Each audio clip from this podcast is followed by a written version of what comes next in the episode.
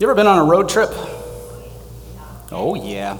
When I was growing up, we didn't take many road trips in our family. About the, the biggest, longest road trip we would take would be about four hours to go see grandma who lived in rural Colorado. So anything more than four hours was like not going to happen. But as I grew older, I really began to love road trips. I mean, road trips are really, really cool, especially the really long ones. Um, there's some, some pros and cons to road trips. Uh, some of the pros are that you see parts of the country, parts of the USA that maybe are unfamiliar to you. I don't know if you ever like gone down on 95, and as soon as you cross like a state line, just everything looks different. Or if you ever gone out west, I mean, every landscape looks different, the sky looks different, so it kind of just takes you out of your little little bubble. Um, there's extended time to think and to listen to stuff. Maybe listen to audiobooks or podcasts or music. Um, are 683 cracker barrels in the country, so you can visit them just like all on your road trip. So those are some of the pros of a road trip, but there's some cons. Cons to road trips. Uh, a couple of them are is that gas right now is so expensive, it's probably cheaper to fly. Have you noticed that?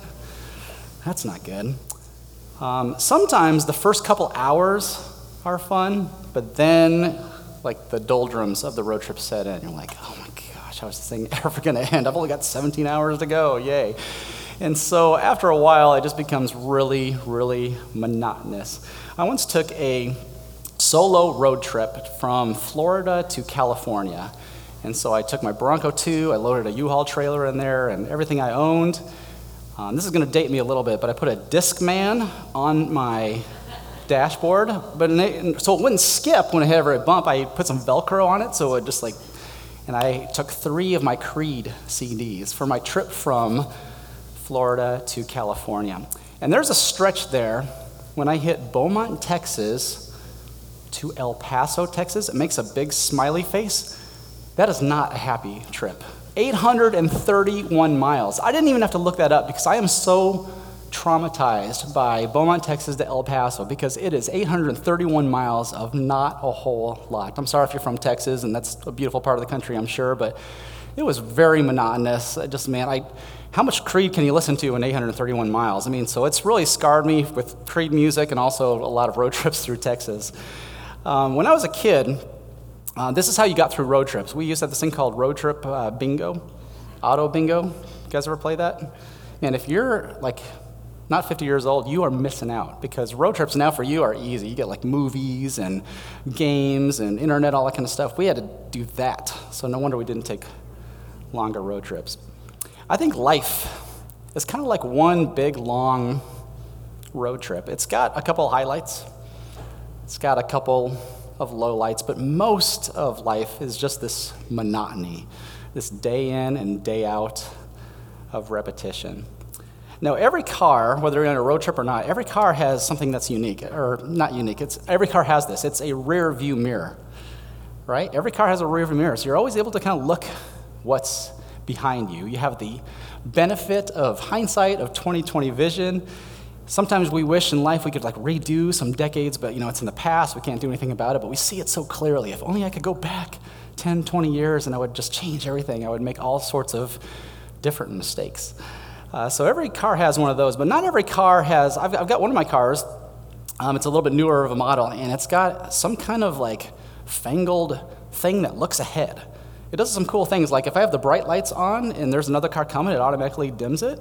I used to have to like press the floor switch for like brights, but now it just does it by itself. If I'm on cruise control and I'm coming up fast on another car, it slows down, which is really annoying, but it still keeps you safe. If someone comes out and walks right in front of you, it like will brake and save that person's life. So every car that's, you know, a lot of these new cars, they have this sort of like forward looking kind of mechanism. And that's what I want our lives to be more about. As we kind of look forward, or we look forward like the destination, where we want to get to in life that we would not always just look in the rearview mirror, but we would kind of look ahead and make different decisions that would help us become uh, more fully alive and more fully human and have less regrets. So, today I want to give you three road trip rules. These are three simple guidelines that will make the road trip of life not only more bearable, but allow us to reach our intended destination, our future that we want to create for ourselves safely. And then when we look back, years from now, we will have a lot less regrets. Doesn't that sound good? Don't we all want to live with a lot less regrets? Okay, here's the first one road trip rule number one don't travel alone. Do not travel alone. Don't do the road trip that I did all alone. All right, I want you to be less like Sylvester Stallone in Over the Top, an independent truck driver who goes from town to town and arm wrestles everybody. By the way, Over the Top is the best arm wrestling truck driver movie of all time. All right, if you've never seen it, it's, it's best, hands down. So be less like Over the Top Sly Stallone. Be more like the Griswolds in vacation. Okay, I'm dating myself with these pretty lame pop culture references, but the Griswolds, I mean, taking a road trip together to Wally World and all the fun that is. You know, when you're on a road trip with people, it goes a lot quicker. Have you ever noticed that? There's conversation when you're in the company with others. Now, think about this in our three velocity rules. If you become to velocity for any amount of time, you hear us talk about these rules every single week. And really, they're all similar in a way. Uh, the first rule is that no perfect people allowed. The third rule is that everyone's story matters. But it really has to do with rule number two is that no one stands alone. No one stands alone. And so our faith journeys are meant to be lived out in community with each other. No person is an island. We're not intended to live this Christian walk by ourselves. We're intended to do that together. So no one stands alone. And a lot of us, we have a tendency to stay isolated. We do especially for us introverts. I'm one of them. Probably about half the population is, is introverted. But I think even extroverts can, can struggle with this. We just kind of get into these, these pits of isolation where we just isolate ourselves from community and with other people. And the last two and a half years, we've been more isolated than ever. And I'm not here to argue the benefits or the shortfalls of lockdowns or anything like that, but it's true that the last two and a half years, and this was already an issue in our culture, more isolation, more people shutting them off from, from community. In the last two and a half years, we have seen a huge spike, a huge spike in things like depression, loneliness, a huge spike in suicides, a huge spike in drug use and alcohol abuse, addiction to pornography. And so do not believe the lie, the lie that says, I don't need anybody. Replace that lie, I don't need anybody, with I need some bodies. All right, I need bodies. Or I, mean, I need somebody. So don't say I don't need anybody. So this leads me to probably the best piece of advice I could give you and to myself. And it's simply this to surround yourself with people who embody the traits you want to possess. Surround yourself with people, with bodies, who embody the traits you want to possess. One of the things that happens when you do that is the positive benefits, the positiveness of the people that you're surrounding yourself, that behavior becomes normalized. It's a really, really cool thing. I'm in this group right now. Granted, it's an online group. There's 21,655 people in there, and we're doing this challenge through the month of August, and it's really hard. Um, but it's really cool to have almost 22,000 people. Granted, it's virtual, but uh, people who are on this little group and we're kind of challenging each other and we're encouraging each other and we're keeping each other accountable. And that's what's really cool about groups is that we're able to encourage and strengthen each other just by this shared misery if you will. But we're on the same mission. We're on the same mission. 22000 of us almost are in this like same mission. And there's strength that comes from that it's why it's so important for us to gather here on sunday mornings If you ever just like, you know, oh, I shouldn't go today, I just want to sleep in or something like that, but you, you drug yourself here, and that's so awesome. But there's, there's days where you just don't want to do it, you know. But it's so important for us to gather here because we are our people here that are on a mission to find Jesus and love God and help others find Jesus and love God. And there's shared strength and accountability, and we challenge each other with that. And there's, that's why it's so important for us to gather on Sunday mornings. It's why it's so important for us to join a small group. Small groups are things that we do, and I think that is the primary way at Velocity where we connect people to each other, where we get that strength and accountability and encouragement. So if you've never been in a small group, I really want to highly encourage you to do that. We're having some signups coming in September, and those small groups will start up in October. And you think, well, that's a ways away. Just, just mark your calendar for it. You're going to be hearing about it next month. But this is, this is where you probably need to be challenged if you're not in a group. We want every single person at Velocity to be in a small group because we know what it can do for you. We know what it can do for your spiritual walk with Christ and for others. And so I just want to encourage you to join a small group. And if that seems too risky, I mean, Adria already told you about the women's group that's meeting once a month. You know, we would love all the women to gather and the men who meet on the first Saturday every month. These are opportunities for you to do that, to not be isolated, to make sure that you're growing in your faith and community as well. So surround yourself with people who embody the traits you want to possess. But here's the opposite of that don't surround yourself with people who embody the traits you don't want to possess.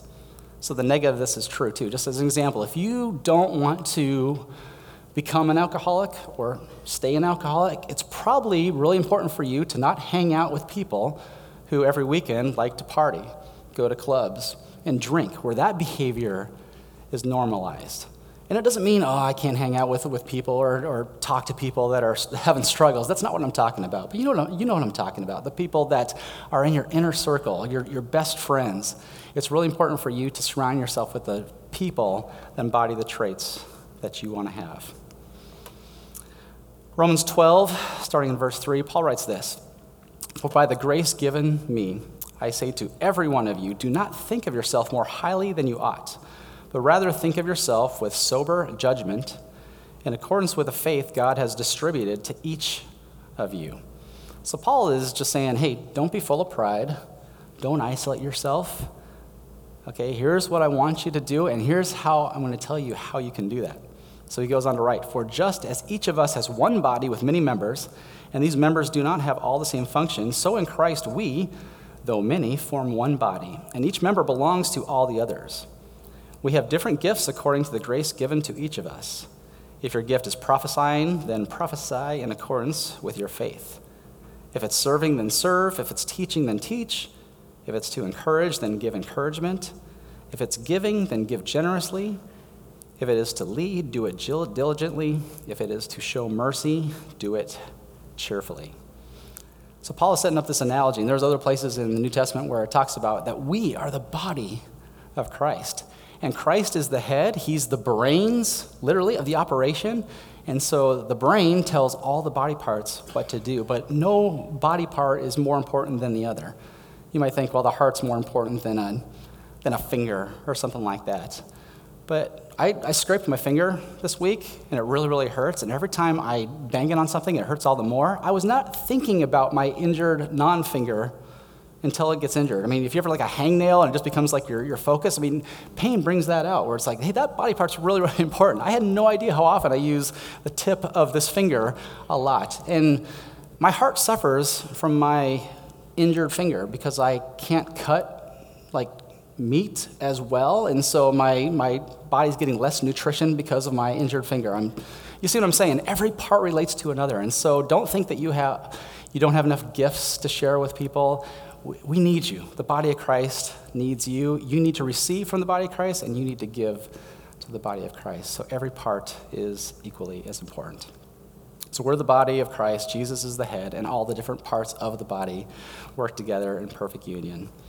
There are over a 100, I'll call them one another's in the Bible. So there's that phrase, one another, over 100 times. Here's just six of them to just kind of give you an overview. Serve one another, Galatians 5. Ephesians 4 says, be patient with one another. Romans 12, be devoted to one another. Romans 15, accept one another.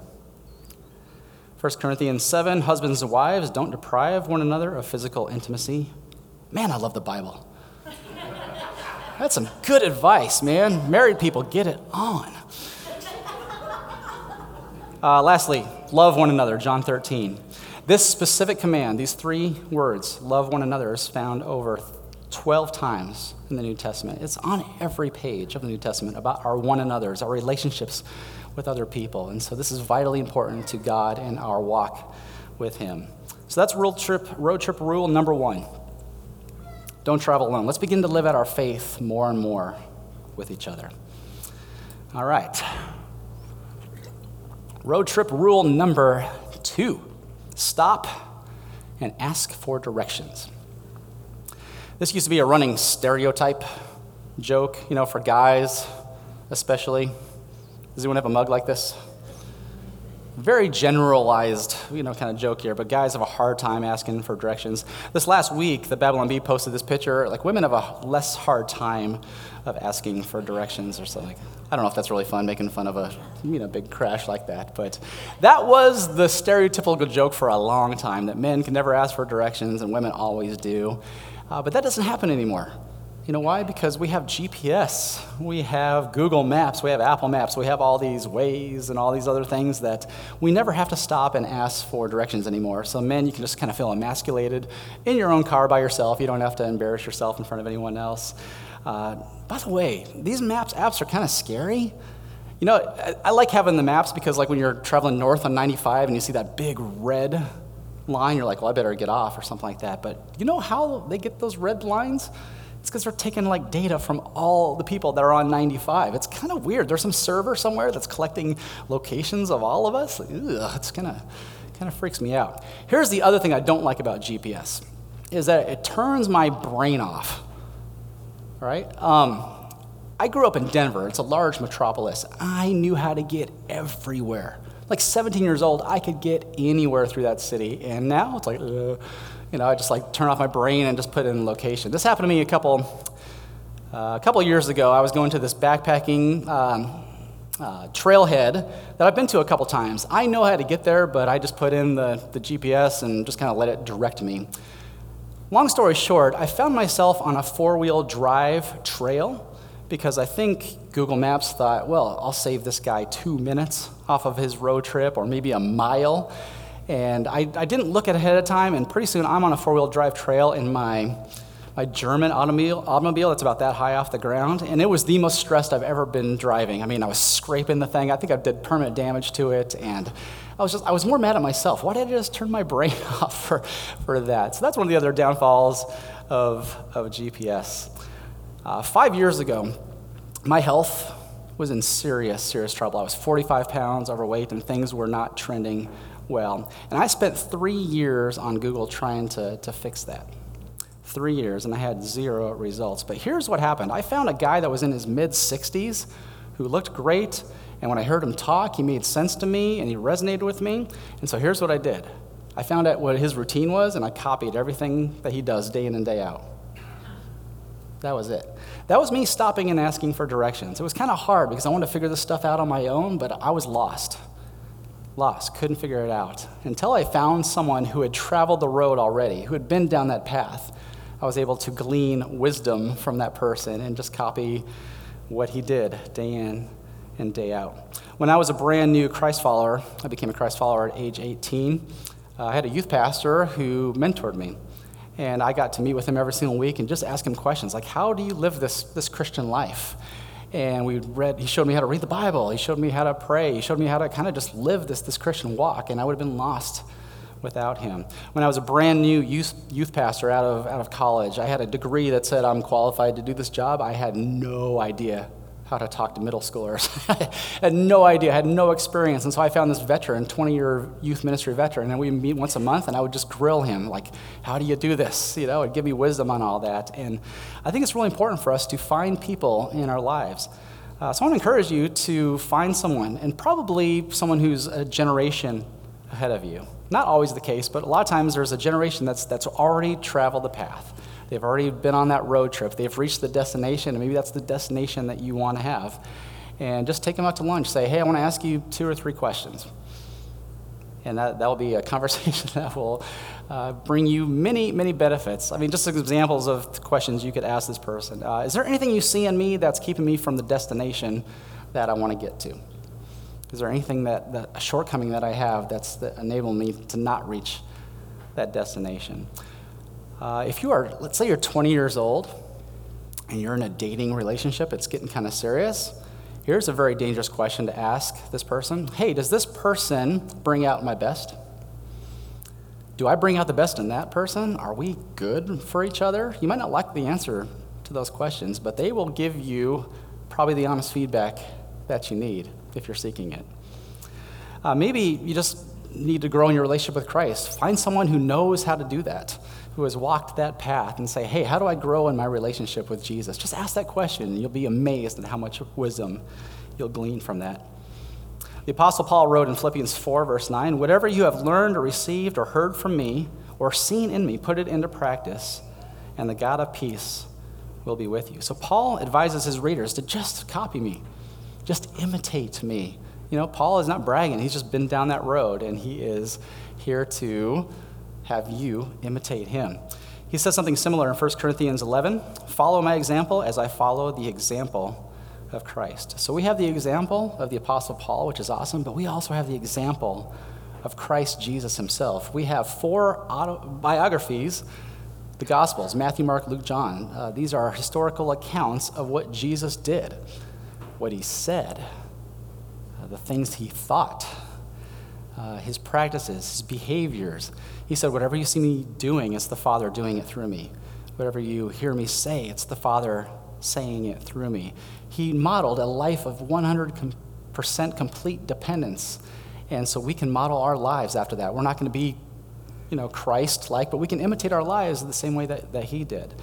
Uh, we can see who he hung out with. We can see the only harsh words he ever spoke and what those contexts of those were. So we have a great clue in how to model, model our own lives after Jesus. So that's road trip rule number two to stop, stop ask for directions. Seek the wise counsel of someone or someones who've already traveled the road, who've arrived at the destination that you want to arrive at too. All right, last one. Road trip rule number three don't pack too much baggage. I think it says luggage, baggage, luggage.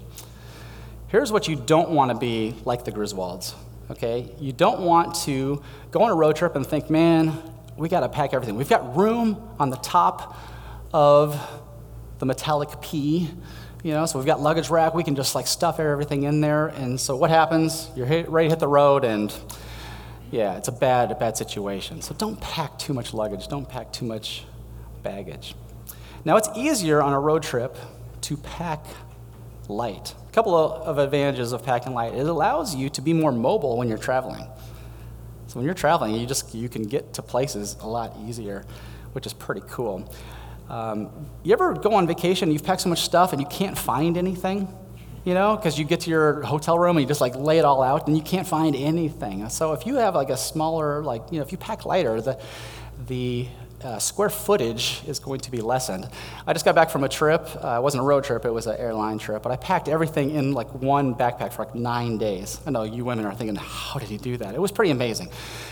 It was packed pretty full, like the zippers were busting out, but I was amazed at how mobile I could be through the airport. Here's another advantage is that it really saved me money because I wasn't going on vacation and spending anything like on clothes. I'm like, I'm not gonna be able to bring it back. So I'd have bought like nothing there. So good tip. Word to the wise is like pack, pack light. And so many of us are weighed down. We're weighed down with could be physical stuff, could be clutter, uh, maybe you're always obsessed with accumulating more stuff. Maybe your Amazon wish list or your Amazon Prime cart is, is full of things that you want to purchase, and that's, that's totally fine. We're not going to dive too deep into that, but if you want to go back in our podcast feed or in our YouTube uh, feed, find the series that we did. It's probably the best series we ever did called The Ruthless Elimination of Hurry. And we had a couple weeks where we talked about you know, physical stuff and clutter and how to kind of minimize that and not let that stuff be our God. Uh, it's a big problem in our culture. But I think there's something that's more common among us in terms of the luggage and the, and the baggage that we carry, and that's the emotional baggage, the emotional luggage that we all carry. And mostly that's in the form of unforgiveness. It's in the form of unforgiveness. So if you think about this, something we all have in common, something that every human has in common, is that we've all been rejected. We have all experienced rejection, unrequited love, or everyone that we've accepted, they haven't accepted us back. And so we have been rejected, maybe through no fault of our own, maybe through fault of our own, but we have been rejected. We have also been insulted.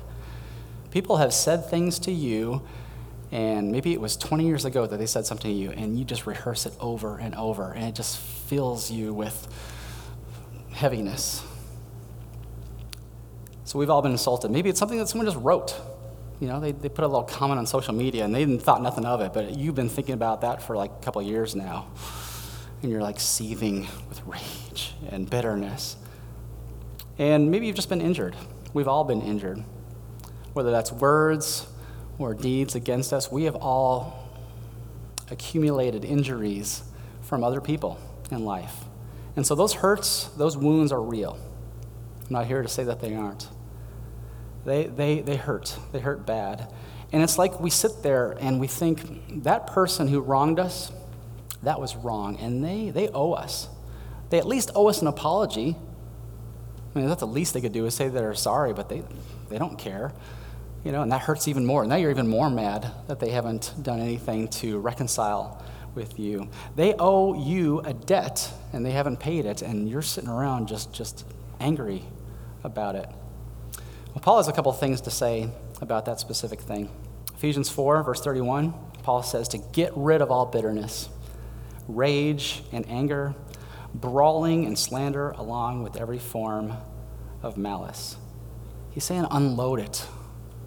Unload that baggage. It's weighing you down. It's not weighing down the person that hurt you. They, they're off doing their own thing, they, they don't care. it's weighing you down. Paul says, get rid of all that. Get rid of all that bitterness. He didn't say it's easy, you know, but get rid of it. Unload that baggage. It's just weighing you down. Now, here's the harsh reality of that. The other side of that coin is that we've all dished out rejection, insults, injuries. We've rejected people. Now, you've been rejected, but you've dished it out as well. So have I. You have insulted people. You've said things that you wish you could take back. You've hurt people with your words. And you've injured people, maybe permanently, with your words, your deeds, your actions. And so the next verse in Ephesians gives us some more clues on how to deal with this. Ephesians 4:32, Paul writes to be kind and compassionate to one another, forgiving each other, just as in Christ God forgave you. Be kind. Be compassionate. That word compassionate means co passion. The passion of the Christ means to walk with people, walk with their sufferings. All right, so this is what we do. And he says, forgive each other. Again, it doesn't say it's easy. You know, this is not forgive and forget, but this is like unload that baggage. Forgive one another, just as in Christ God forgave you. When you realize the sin that Christ has forgiven you, when you realize the burden that He is taking off of you because of your own and my own sin nature, when you understand that we owed a debt that could never be paid, and He paid it for us. When you begin to comprehend how weighty your own like personal sin is and how God removed that from you in Christ, we don't have higher standards than God. Maybe you can't forgive yourself. That, that's a big problem among Christians. You know, you've done something and you regret it and you're just beating yourself up year after year. If Christ, God, has forgiven you of every sin, past, present, and future, and wiped it away from you, do you have higher standards than God where you can't forgive yourself? And if you are harboring resentment and unforgiveness towards another person, do you have higher standards than God? Because God has forgiven you a debt, God has forgiven that other person their debt, and that's just something we need to wrestle with. Again, I know that we're not God. we don't have the capacity to forgive as Christ forgave, but, but with God's help, we can. You know, I, I, believe that is a human endeavor that is not possible. That is a spiritual discipline that God, and you can be honest with God. You can say, God, I have so much resentment and bitterness and unforgiveness in my heart, and you're going to have to work in me. You're going to have to unload this for me because I can't do it. So help me to love that person Help me to pray for that person who has wronged me and see if those things begin to allow God to renew your heart and renew your mind and give you more kindness and more compassion. So you can load that. You can not walk through life being bitter and angry and full of malice and rage. Uh, God wants so much more for us than that. So let me just kind of recap the, the road trip rules. Don't travel alone. So no one stands alone. Our Christian lives are meant to be lived out together. Stop, ask for direction. Seek the advice of wise people who have already traveled the path and arrived at the destination that you want to arrive at. And lastly, don't pack too much baggage. Don't hold resentment and bitterness in your heart, that just burdens you. Forgive those who have wronged you and be free. So if you do if you do these three things, not easy. None of these are easy. But if you do these three things, it will ensure that you have a lot less regrets in life and you'll arrive at your future destination safely and with purpose. Let me pray for us.